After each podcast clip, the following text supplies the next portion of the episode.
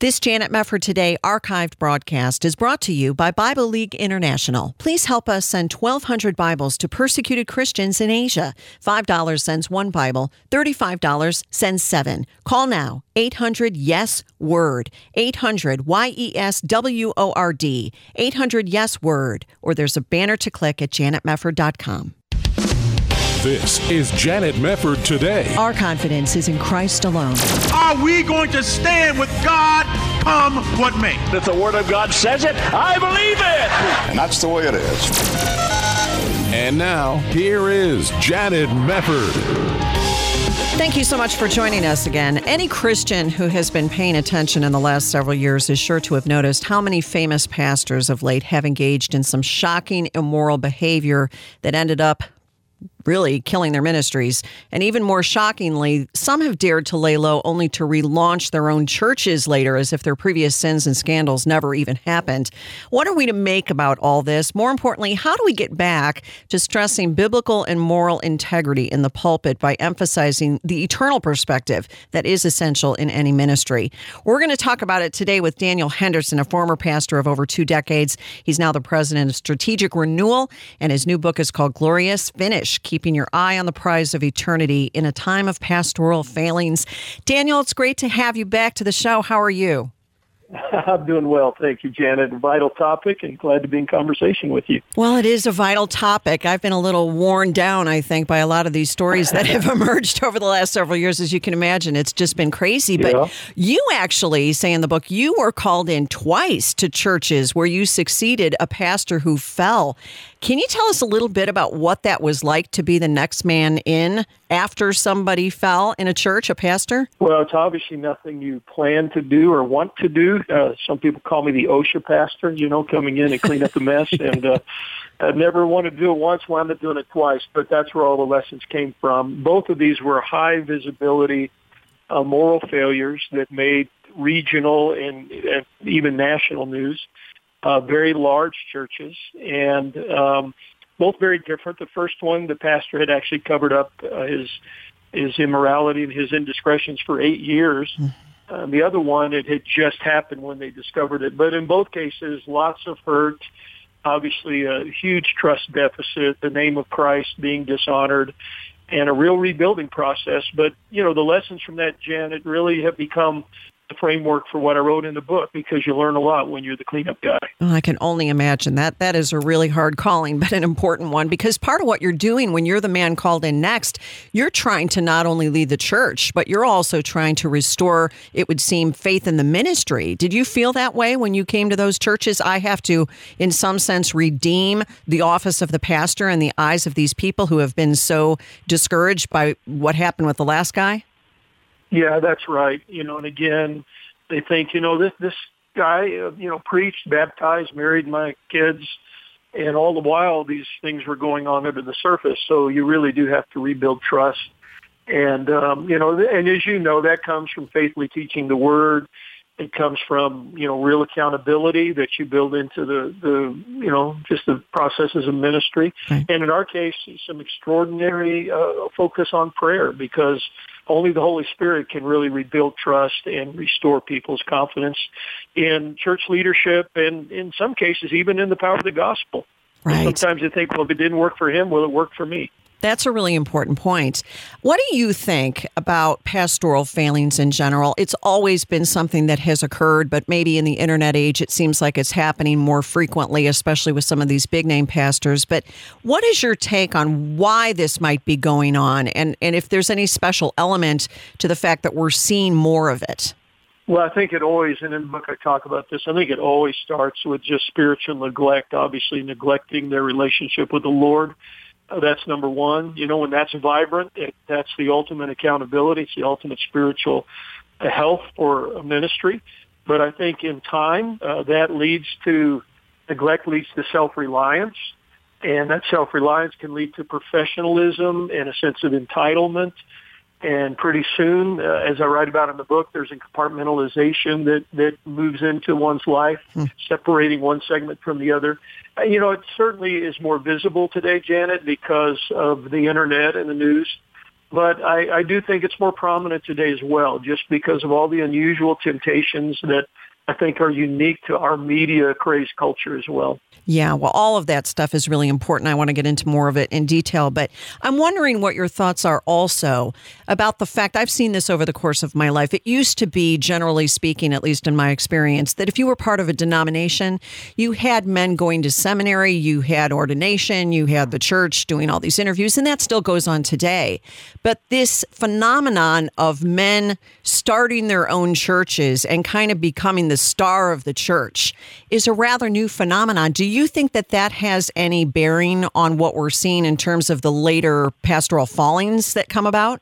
Oh, I think it does. Again, the the motive for getting into ministry obviously affects everything. And you know, when Paul said, "If you want to be a, an elder, a bishop, pastor, you desire a good thing," First Timothy three, what that meant back in Paul's day was you're the first one to get your head chopped off. Hmm. Persecution comes, you know, yeah. and so it's really a commitment to sacrifice and and uh, you know seriousness about the teaching of the Word of God. Unfortunately, again today, uh, kind of the rock star clergyman phenomenon has motivated, I think, a lot of people to get into ministry for the wrong reasons, you know, to try to prove their significance, to become a person of importance and um, they take a lot of shortcuts getting there, and obviously that winds up becoming part of the, the reason for the downfall. Yeah, I can't imagine the Apostle Paul caring about Twitter followers or book deals. Somehow, I just don't think he would have cared about that. That's right. but, totally agree. Yeah. So you know, you mentioned something really important, which is when we're looking at the biblical qualifications for pastors, we would go to passages like First Timothy three and Titus one, mainly those traits that are mentioned in in distinguishing who should lead the church, who should be the elder, pastor, elder, really are character qualities. And I wonder how much you would regard the issue of character as being a fundamental issue to examine more on the front end when you're hiring a pastor. Well, that's obviously we know that's why Paul cautioned the church by uh, you know too rapidly laying hands on someone who was appointing him to ministry uh, there needs to be a proven uh, track record of character and faithfulness and clearly a, a grasp of the Word of God that is going to be healthy and, and Christ honoring. Uh, again, that that's why so many of our denominations and associations build in things like ordination and internships and residencies, yeah. because it requires us to see the lifestyle of someone before they take on that very serious task of filling a pulpit, preaching the word, and leading by example. Yeah, amen. Now, you say something really good. You say a lot of good things in this book, but one of the things that you say is church leaders commonly teach about living with an eternal perspective, but what does this look like in the daily choices of ministry life? So, broadly speaking, how would you answer that? At the beginning of the book, something just really riveted me, and I wrote about it, and that is that, you know, we've got to really define what we're really called to. And I asked the reader, you know, complete this sentence, I'm called to, and we put a lot of different answers in there, you know, to be a deacon or, you know, it could be a pastor, a radio host, a mother, a father, whatever. But the verse that really riveted me and gripped my heart, First Peter 5.10, says that we are called to his eternal glory in Christ. Yep. And that may sound very ethereal, but it's very, very practical. I, I say in the book that everything we do this side of eternity is preparatory. That's all it is. Hmm. It's it's a vapor. It's significant, but it's significant in light of what's on the other side of eternity, and that is Christ's eternal glory. And in fact, uh, I just got off a coaching call with about ten pastors with the book, and we were really saying how practical it is to realize that you've got to decide what the scoreboard is. And the scoreboard is in heaven, obviously. The scorekeeper is perfect and he's on the field with us. You know, he's not just looking from a, a distance. He's on the field with us. He sees everything we do. He never misses a call, and his reward is eternal. And I think that shifts our focus away from comparison and we call it the nickel and nose game, you know, how many people came and what they gave. And it really helps us realize the essence of our calling is eternal. We've got to keep that in front of us on a daily basis. Yeah, that's so true. And I would imagine a lot of pastors say it's difficult in the ins and outs of daily ministry to remember that. That's why it's so hard because I have so much on my plate. hmm I always say discouragement is a temporary loss of perspective. Mm. and, and that's a daily battle for every pastor and you know busyness and uh, criticism and financial pressures i mean the list goes on and on can blur our perspective And so I think every day we, we've got to come back to the truth of what are we really called to? Where is the scoreboard? What really matters? I got to keep my motives pure and my methods honorable because this really matters in the forever kingdom of my Lord and Savior Jesus Christ. Excellent. We're going to pause. Daniel Henderson with us. His book is Glorious Finish. We'll come back to the conversation after this break on Janet Mefford today.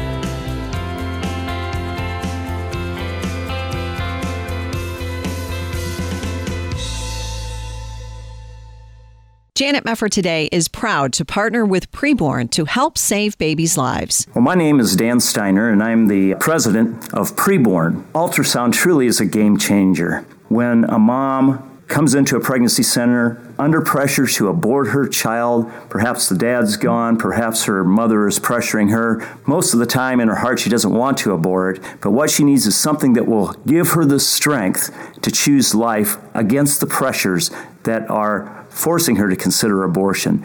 That's the ultrasound. If she hears her baby's heartbeat and sees that baby on ultrasound, everything's different. Will you join us in saving babies' lives? Preborn funds pregnancy centers across the nation so they can offer free ultrasounds to women in crisis pregnancies.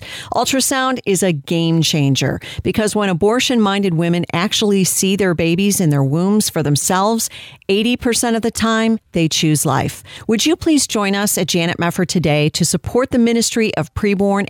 For $140, you can provide five free ultrasounds to women in crisis pregnancies.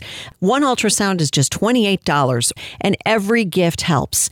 To donate, please call now 855 402 BABY. That's 855 402 2229, or there's a banner to click at janetmefford.com. All gifts are tax deductible, and 100% of your gift goes directly towards saving babies. You can get involved and you can help save a life for a gift of $140. Five free ultrasounds will be offered to women in crisis pregnancies. Let's do more than talk about abortion. Let's save some lives. Please call now with your gift 855 402 BABY. That's 855 402 BABY. 855 402 2229, or there's a banner to click at janetmefford.com. You're listening to Janet Mefford today. And now, here's Janet. Welcome back. It's great to have you with us and great to have with us Daniel Henderson. He is president of Strategic Renewal. He's also a former pastor of over two decades, and he is out with a great book called Glorious Finish Keeping Your Eye on the Prize of Eternity in a Time of Pastoral Failings. And this is also something that every Christian needs to keep in mind, not just the pastors, Daniel, obviously, that we all have to fix our eyes on the author and perfecter of our faith, who is Jesus Christ. How would you begin to advise pastors to start out with that eternal perspective? Perspective and maintain it? What sorts of things need to happen in the daily life of a pastor to keep that eternal perspective? I think, Janet, it all begins with a life of personal worship, obviously. And again, as I mentioned earlier, the, the contrast to that is spiritual neglect. But to, to really be a worshiper, and I don't mean leading services on Sunday, right? But right. I mean really being one who seeks the heart of God in meaningful rhythms of life and a spiritual pursuit. And we talk practically how to do that. I suggest in the book, and I think that leads to a heart of humility. I think worship and humility are really two sides of the same coin. Mm. And then that sets a whole trajectory, I think, on a daily basis as to to why you do what you do, how you do it, what you, what tends to trigger you for good or bad or otherwise. And um, I, one of my my fellow uh, pastor said it once, uh, Vance Pitman is his name. He said, I used to think I was called to ministry, but now I know I'm called to intimacy, and ministry is just the overflow of my intimacy. And I think that really summarizes it really well as to, to what the source is of a mm-hmm. really eternally significant ministry. Right. But now, of course, I think of some of the pastors that I've talked to over the years who say, I'm so busy, I'm an administrator, and I've got to do this and that and everything else. And I almost feel like I, I, I am neglecting my time with the Lord simply because my time is so spoken for all the time. How do you carve out a time each day really to study the Word as a Christian, not necessarily doing the academics of preparing a sermon only, but having that fellowship with the Lord every day and that time in the Word? Are there some tricks of the trade you've learned along the way? as a pastor on how to make sure that takes priority? A couple of things come to mind. One of the things we talk a lot about in our prayer training, and we coach pastors in terms of prayer leadership, but is the difference between seeking God's face and seeking his hand. You know, his hand is what we need him to do for us today. His face is who he is. Mm-hmm. And even the model prayer Jesus gave is really clear. You always seek his face before you seek his hand. And I would say if all you do is seek his hand, you may miss his face. But if you seek his face, he'll be glad to open his hand. As it relates to pastors, again, we can tend to be praying just so we can get through the week, just so we can manage a, a, board meeting, just so we can get a sermon together. I would suggest all those are good prayers, but they're prayers that are seeking God's hand. We need to set our hearts every day to seek God's face, to seek Him simply for the beauty of who He is, not what He does for us, not how He's going to help us manage things. So that's one. And another thing I talk about in the book, Janet, and I have practiced this over the years, is when you get to that point where you're running on fumes, you're just over busy, you need a reset. And uh, I have recommended in this book and to pastors that, you know, at least twice a year, you need to go away and, and have a personal spiritual retreat. Not to plan ministry, not to strategize the vision, but simply to be and to be with Jesus and to practice the disciplines of, of solitude and silence and fasting and meditation and prayer and Bible reading and rest. Okay. Uh, because you just you have to do that. You got to reset your soul every once in a while on the treadmill of ministry. Well, you do. And would you say that as a pastor, you would have more of a unique spiritual warfare experience than you would if you were not a pastor? Do you find differences in the sorts of things that pastors go through via the enemy uh, as opposed to the layman? I sure do. Obviously, the enemy wants to take any of us out, but I use a bowling analogy, Janet. I, I say I'm not much of a bowler, but one thing I know, it's really hard to get a strike if you don't hit the head pin. Yeah. And the devil knows that. Yeah. And it's not that pastors are more important, they're just more influential. Mm. And the enemy knows if he wants to take out all 10 pins, he's got to hit the head pin. In fact, the best strike is between the head pin and the one next to it, yep. which is often the marriage, you know, or relationships in the staff, whatever the case is. So yeah, the enemy's a strategist, and he knows what a a real high impact hit really is which is why we really have got to pray for our pastors in that regard. Absolutely. And, and what about accountability? What do you think is an appropriate accountability structure for a pastor? You know, in many churches there will be additional staff members who can keep you accountable, but you know that that's not a fail safe. So what is a good system that you found for holding pastors accountable? So, you know, in the best case scenario, a moral failing would not totally be possible because there are too many people who are around you and really paying attention to you. Yeah, I talk about four dimensions of accountability that actually uh, was written about in another book called The Resilient Pastor, but I really think they're right, and they're all relational, uh, Janet. One of, one of them is a mentor. I think every pastor needs an accountability to a mentor who can really invest in his life from further down the road. Uh, the second is an ally, and that, as you mentioned, would probably be a staff member that we work together. We try to be transparent and authentic. But that's different than the third one, which is a confidant. And even in the coaching with our pastors, we talk about the fact it, it's really not fair to make an ally a confidant. Mm. Uh, because even an elder or staff member, uh, they have a dual loyalty. One is to you and one is to the church. And if you share something that could be potentially compromising, hopefully you don't, well, they're going to have to side with the church. Right you need a confidant that you can spill all your guts with, who's committed to your holiness and your sanctification, but probably outside the system. And the fourth one is a protege. We don't think about that. Uh, but for years, I mentored 12 young men every year, and that's accountability too, because you have these younger men looking at you from a different angle. So I think real accountability is a mentor, an ally, a confidant, and a protege.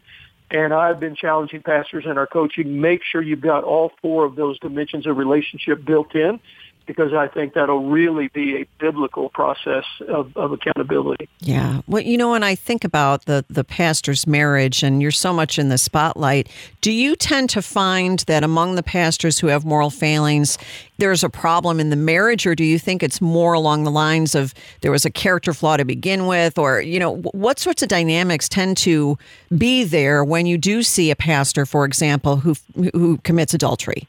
Yeah, well, in the in the area of adultery, of course, there are numerous reasons why a pastor may be disqualified related to money or abusive, you know, behavior, whatever it is. But certainly, yeah, I mean, you know, the biggest antidote to, to crabgrass is green grass in your own field, right? And I think the the reality is that um, you know, pastor who goes after the bad stuff, the crabgrass after astroturf, whatever you want to call it, it's because the, the grass of his own marriage has not been kept healthy and green and vibrant. And so there certainly is a connection there in, in that regard. Right. Right, that's true.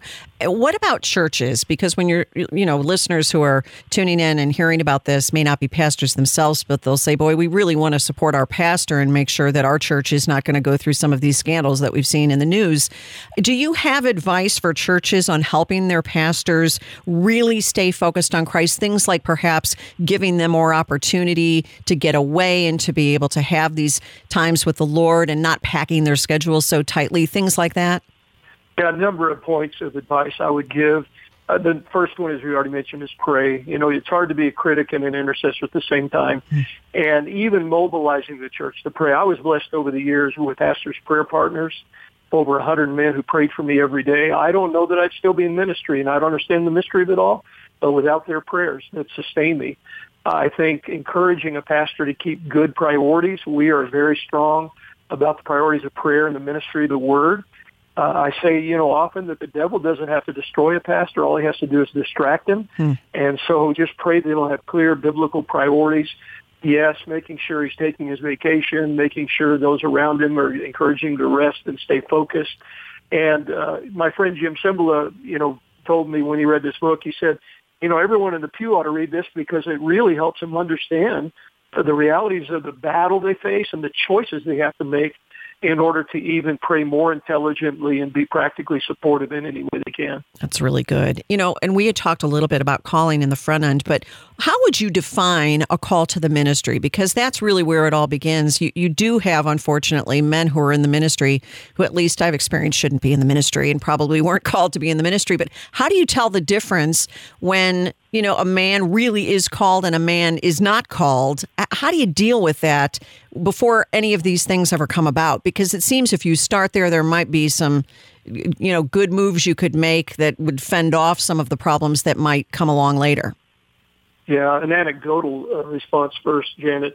I was sitting with Henry Blackaby in the green room one time. We were speaking at a conference together, and in his sage wisdom, he put his hand on mine and said reflectively, he said, you know, I'm convinced after all these years that there are more men in ministry out of insecurity rather than out of calling. Oh, wow. And that was riveting, you know, and I think, uh, you know, to, to use ministry as a means to bolster your own sense of self-significance, I think is always a misfire. And you can see the fruits of it, you know, the drivenness, um, the insecurities that come up, you know, when conflict arises, et cetera. And certainly you can be genuinely called and still struggle with insecurity. I think all of us would relate to that. But but I think just a Christward focus. I mentioned Jan, I just got off a call with a bunch of pastors, and we ended with this whole focus that the Bible doesn't talk about dying and going to heaven. It talks about dying and going to be with Christ. Amen. And I think the mark of a truly biblically called leader is their focus on Christ, not on ministry, not on building a church, you know, not on growing an organization or having a platform. I think the real evidence of someone who's called, genuinely called, is their passion for the person and the glory of Jesus Christ uh, through his gospel. That's so right. That's so right. And that returns us back to what you said earlier that this uh, experience of personal worship of the Lord humility goes along with that. It, the more that you spend time with the Lord, the less you'll rely on yourself. You know, He must increase and I must decrease becomes much more of your experience, I think, when you really have your focus on Jesus Christ and, and not just on what am I going to do today in my ministry. That's right. One of my mentors years ago, John MacArthur, you probably know him. I worked for him for a few years. Yes. He always said that the key to humility is a high view of God. Well, you know, that's more than just having a textbook of theology. That's a daily experience of God that renews your mind around the beauty and wonder of who He is to help you see yourself as you are. And, and part of that is realizing His unconditional love for you so that you're not having to prove yourself in ministry. That's but great. you're letting Christ live out His life through you. Love it. Glorious finish. Thank you. Daniel Henderson with us, and we'll be back.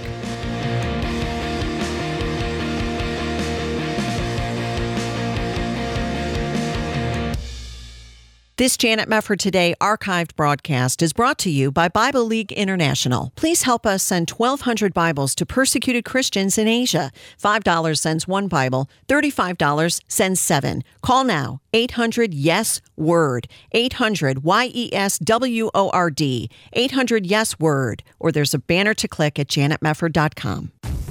This is Janet Mefford today. And now, here's your host, Janet Mefford.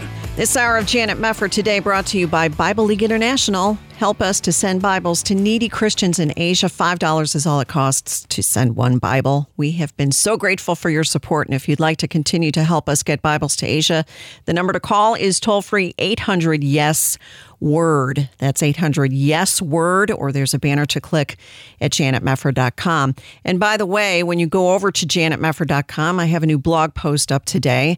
I don't get to update it nearly as much as I would like to do, mainly because of time, mainly because we're working on radio stuff and it's hard to get a lot of time to write. But I put together a piece today that I think is really important for people to read. And I don't often say that, but it has to do with a problem I've been talking about for the last I would say several months. That is all of the journalism, or as I call it, garbage journalism that is out there about churches spreading the coronavirus. Now, I don't have any doubt that people have caught coronavirus because they were exposed to it at church.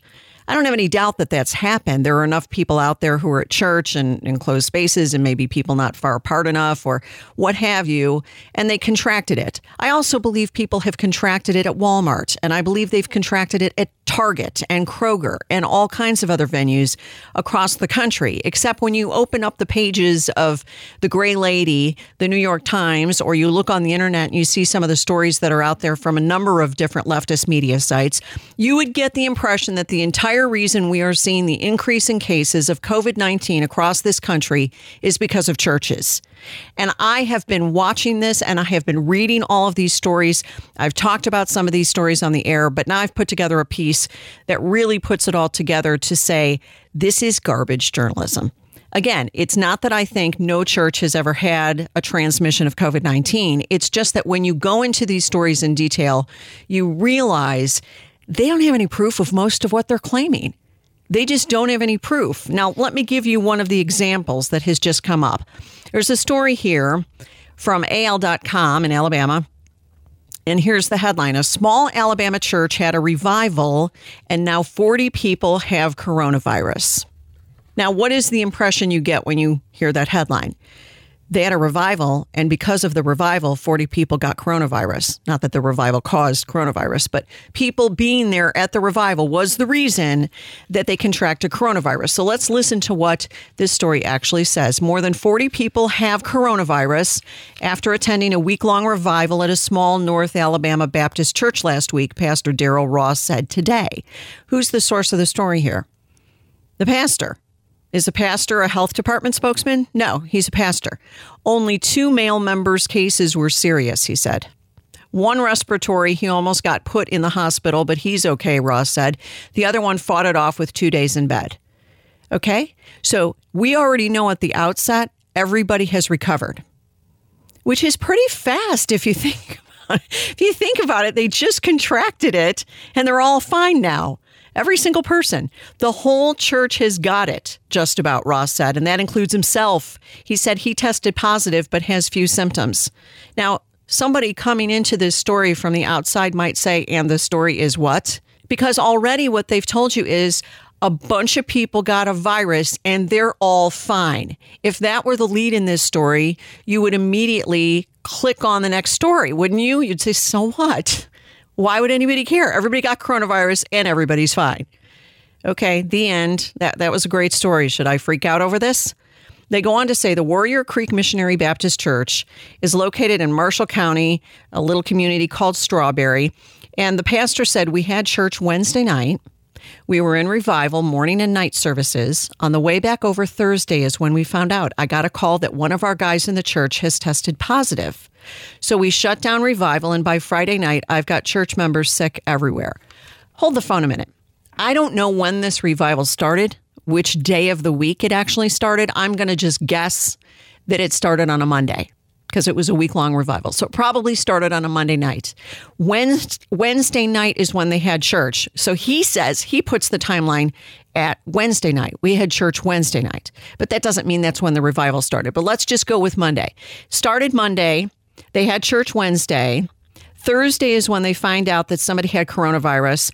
Friday, he has church members sick everywhere. Now, Why is that something that raises flags? I'll tell you why it raises flags with me. When you look at the CDC data and some of these other studies that have been put out about the incubation period for COVID 19, what you will find out is the median incubation period is between five and six days five and six days. So that's an average. So some people have a fewer number of days before they start to exhibit symptoms, and then more people will be longer. CDC has said between two and almost 15 days, but median is about five to six. What we are to believe here is that every single person in this church caught the coronavirus, presumably on Monday or maybe Tuesday, and they all showed symptoms within five days. Now, I find that a little bit statistically amazing, don't you? Because when you're talking median, that means median. It doesn't mean everybody exhibits symptoms by five days. It means that's the average, the median. So, for everybody in this church who got sick, they all showed up with coronavirus just a few days in. Seems a little weird to me. Is it at all possible that any of those people may have contracted coronavirus somewhere else? You don't know. You don't know. I would ask a few questions if I had been the reporter on this story. Did any of the people in the church gather together in homes? Did they have a small group Bible study? Did they hang out with each other in other contexts? Were they all at a similar event before this revival? I would want to delve into some of that and do some of this contact tracing, but it's just thrown out there. They all got COVID. It's all terrible. They all got it at the revival, but this raises some questions. Then they talk about Baptist revivals and what they are, bringing people together. The visiting evangelist followed the same pattern and has no symptoms. The man believed to have brought the virus to the revival also had no symptoms. Again, we're back to the whole COVID 19 as non plague I uh, we know that people have died of COVID 19. I'm not discounting that people have died of it, and that's a tragedy. But by and large, the people who have died from it are people who are elderly and already vulnerable, or people who had underlying health conditions. That's who's basically dying from COVID 19. Now, there will be a few exceptions here and there, but that's basically who it is the huge lion's share of people who contract this virus are asymptomatic and recover fine. I, don't know. Every, every, single day at some point, I, I just kind of stop for a moment and I say, why are we flipping out over this? I mean, this is insane. They really are treating it like it's the bubonic plague, but I, I don't see in this particular story why you would even get alarmed when everybody recovered. Oh, because they might have given it to the reporter. I, who knows? So I look at this whole thing and I don't really understand. Uh, you have a number of stories, though, that come out in the media where these pastors basically blame themselves. I've seen it over and over and over again. And I don't know if it's the reporter calling and saying, I understand that you have a number of COVID 19 cases at your church, Pastor. What do you want to say about that? And you have some good hearted guy who says, It's probably my fault. We shut down the church. We shut down the revival. We shut down the Bible study. We're going to do better with social distancing. We're going to meet outside but it was my fault. I never should have done it. I know I've seen a bunch of stories like that where the pastors basically self-flagellate over this. And I wonder why it is that you don't have anything in a lot of these stories where they're quoting the local health department saying, "Yeah, we can definitively prove that every single one of these people contracted it at the church. We know for a fact." In fact, I, I talked to my friend Dr. Andrew Bostom, who I've had on a number of times, an epidemiologist and a clinical trialist, formerly at Brown University as a professor. And I said, How would you definitively know where you contract a coronavirus? And he said, The only way you can really know is by contact tracing. But contact tracing in and of itself is still a guess. You don't know for sure. You would have to know exactly where somebody went at every moment of every day over the previous two weeks or so. And how would you get that information? Can you remember everywhere you've been in the last two weeks? I guess if you're hyper quarantined, you might remember, yes, the highlight of my life was going to the grocery store on Wednesday at 10 a.m. But even then, you don't know, maybe you caught it from the guy who, who put his hand after coughing onto your cart. You caught it there in the parking lot and not from somebody coughing on you in front of the avocado bin. Who knows? In the produce section. We're going to come back. There's more to come. This is Janet Mefford today.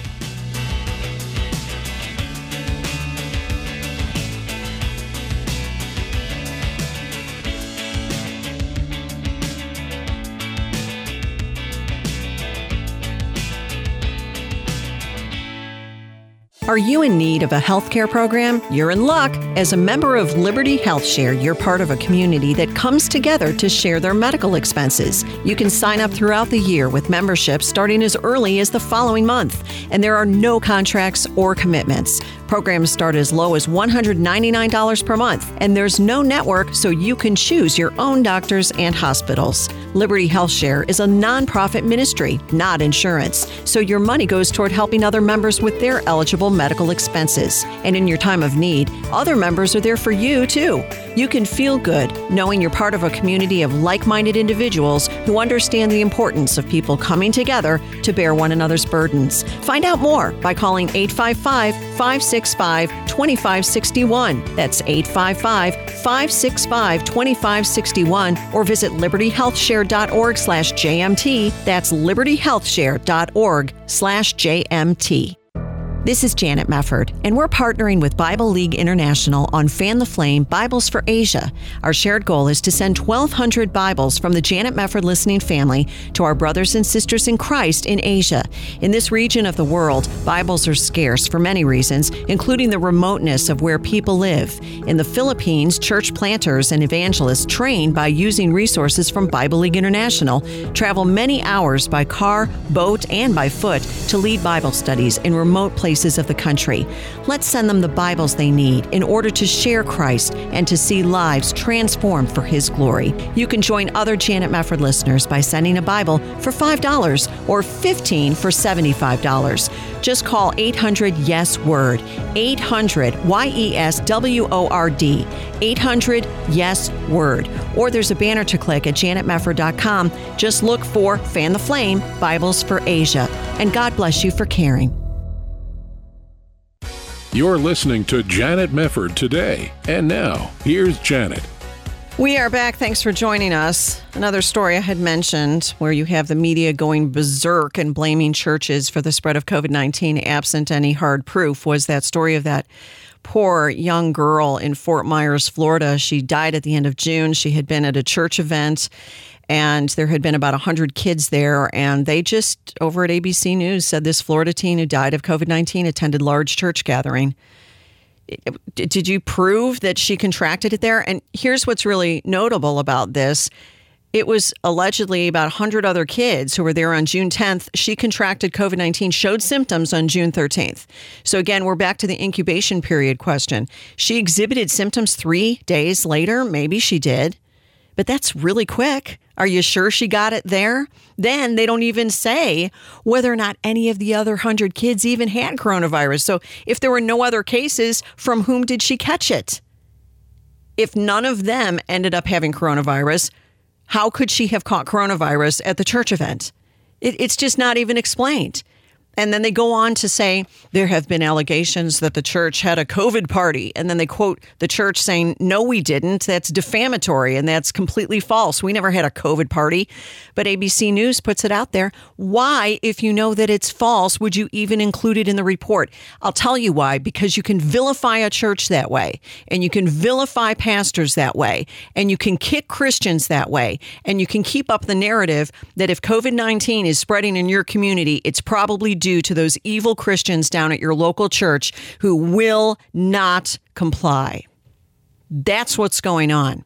And it is journalistic malpractice. In some cases, it's libel. Let me give you an example of this. This is another example. Just recently, Liberty University announced that it is suing the New York Times, and I'm glad to see that they're suing the New York Times. Do you recall there was a story back in March? We talked about it at the time, and it had a headline Liberty University brings back its students and coronavirus fears too.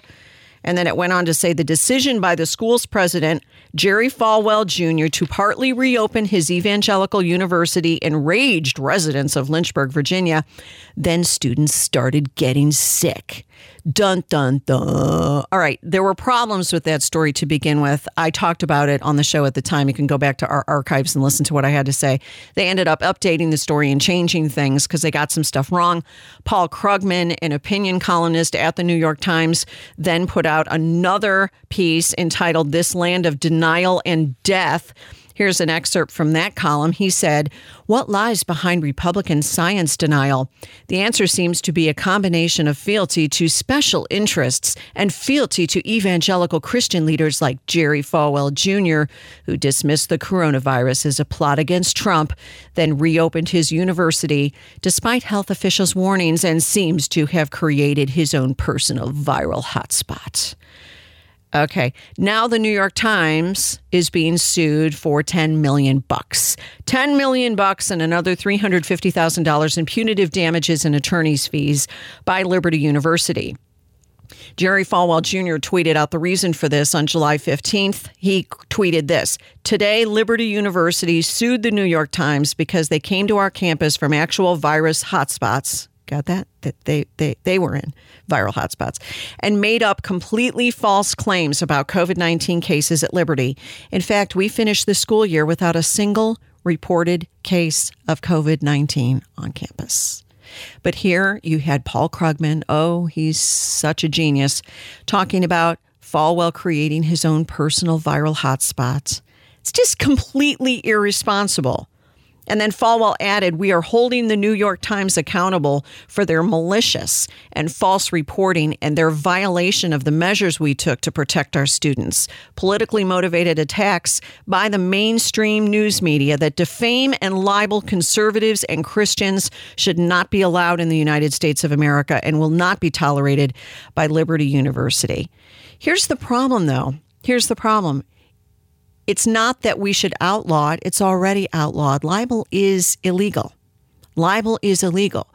But here's the problem it's very, very difficult to win a libel suit by definition because when you have all of these things put into place as far as what it takes to prove libel, there's a very high bar and a very high standard with which I actually agree because we don't want to make it so strident and so you know so draconian that it would kill free speech. This is this is going back a long way. You want to have a really difficult time proving that, or you'd have people filing lawsuits right and left and drive the press out of business. Now, these days, I don't think I would be sad about that at all because I think journalism stinks. But um, back when these laws were crafted, I think there was a really good idea behind the idea that you have to have a very, very hard burden of proof in order to level any sort of libel charges against a newspaper and win. Uh, th- this is a self created problem. This was created by the journalism industry itself. They did it to themselves. That's why when you talk about fake news and President Trump talks about fake news and you have, you know, Nick Sandmann who was absolutely vilified by outlets like CNN and the Washington Post winning these huge settlements huge settlements because of how he was just absolutely maligned without any proof. And they got the story exactly wrong when they were talking about Nick Sandmann and you know he has a face that deserves to be punched, and all the all the other stuff. Where you, he goes back to these Covington Catholic kids who were standing up there in Washington D.C.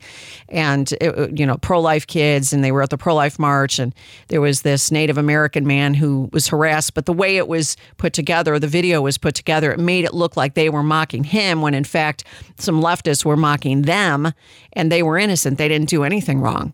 And all these media outlets ran with the story and they were all wrong. And now they're paying a dear price and they should pay a dear price.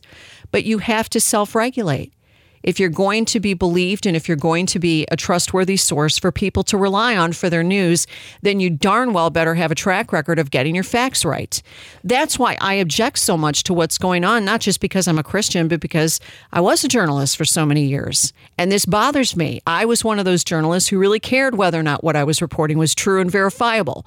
If you're going to talk about people spreading COVID 19, you better have some solid evidence to go on but again, you go back to the New York Times writing their piece in early July, and they talked about, whoa, from the New York Times database, we've seen 650 cases of COVID 19 linked to 40 churches and Christian events across the United States. Well, so what?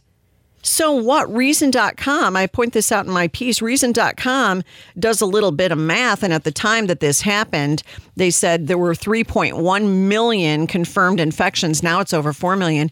But here's what they said they said the number of confirmed COVID 19 infections in the U.S. is now 3.1 million, meaning the church related cases identified by the Times account for 0.02% of the total on the face of it, that does not seem like a major source of coronavirus cases. right. And there are something like 385,000 churches in the United States. So the ones tied to COVID 19 infections represent around 0.01% of Christian congregations. Also, note that the Times talked about church related infections since the beginning of the pandemic. So, its tally of 650 does not even tell us what has happened since services resumed after lockdowns were lifted, which is ostensibly the story's focus. The article said that many of those infections happened during the previous month, but it never says how many. More to the point, the Times never said how churches compare to other settings, such as bars, restaurants, offices, factories, house parties, and Memorial Day or Independence Day gatherings as a source of virus transmission, nor, I would throw in, leftist riots. We don't see anything about the trend of coronavirus growing because of leftist riots, Black Lives Matter activists, or Antifa. Have you seen anything about Antifa spreading the coronavirus? I certainly haven't. Even if half of the infections tallied by the Times happened recently, Reason said, that would still mean other sources account for around 99.8% of newly confirmed cases since mid May, when testing should have begun detecting post lockdown infections. But see, Reason.com is being reasonable. The New York Times is not. This is why the New York Times is getting sued by Liberty University because they don't really care whether or not something is true. They are just activists. And when you become an activist, you cease to be a journalist. And you might as well just put Weekly World News at the top of your masthead and call it a day because you're certainly not journalists anymore. And that's a tragedy because I still continue to believe we need actual journalism. Journalism serves a wonderful and important, very important purpose when it is done ethically and when it is done right, which is why I will continue to press and continue to plea for people who still have ethics in the field of journalism to get your act together and hold your newspaper accountable. We cannot allow these leftist activists to overcome the truth. They're supposed to be reporting it. We got to leave it there. Thanks so much for being with us here on Janet Mefford today. Always a pleasure to have you here. God bless you. We'll see you next time.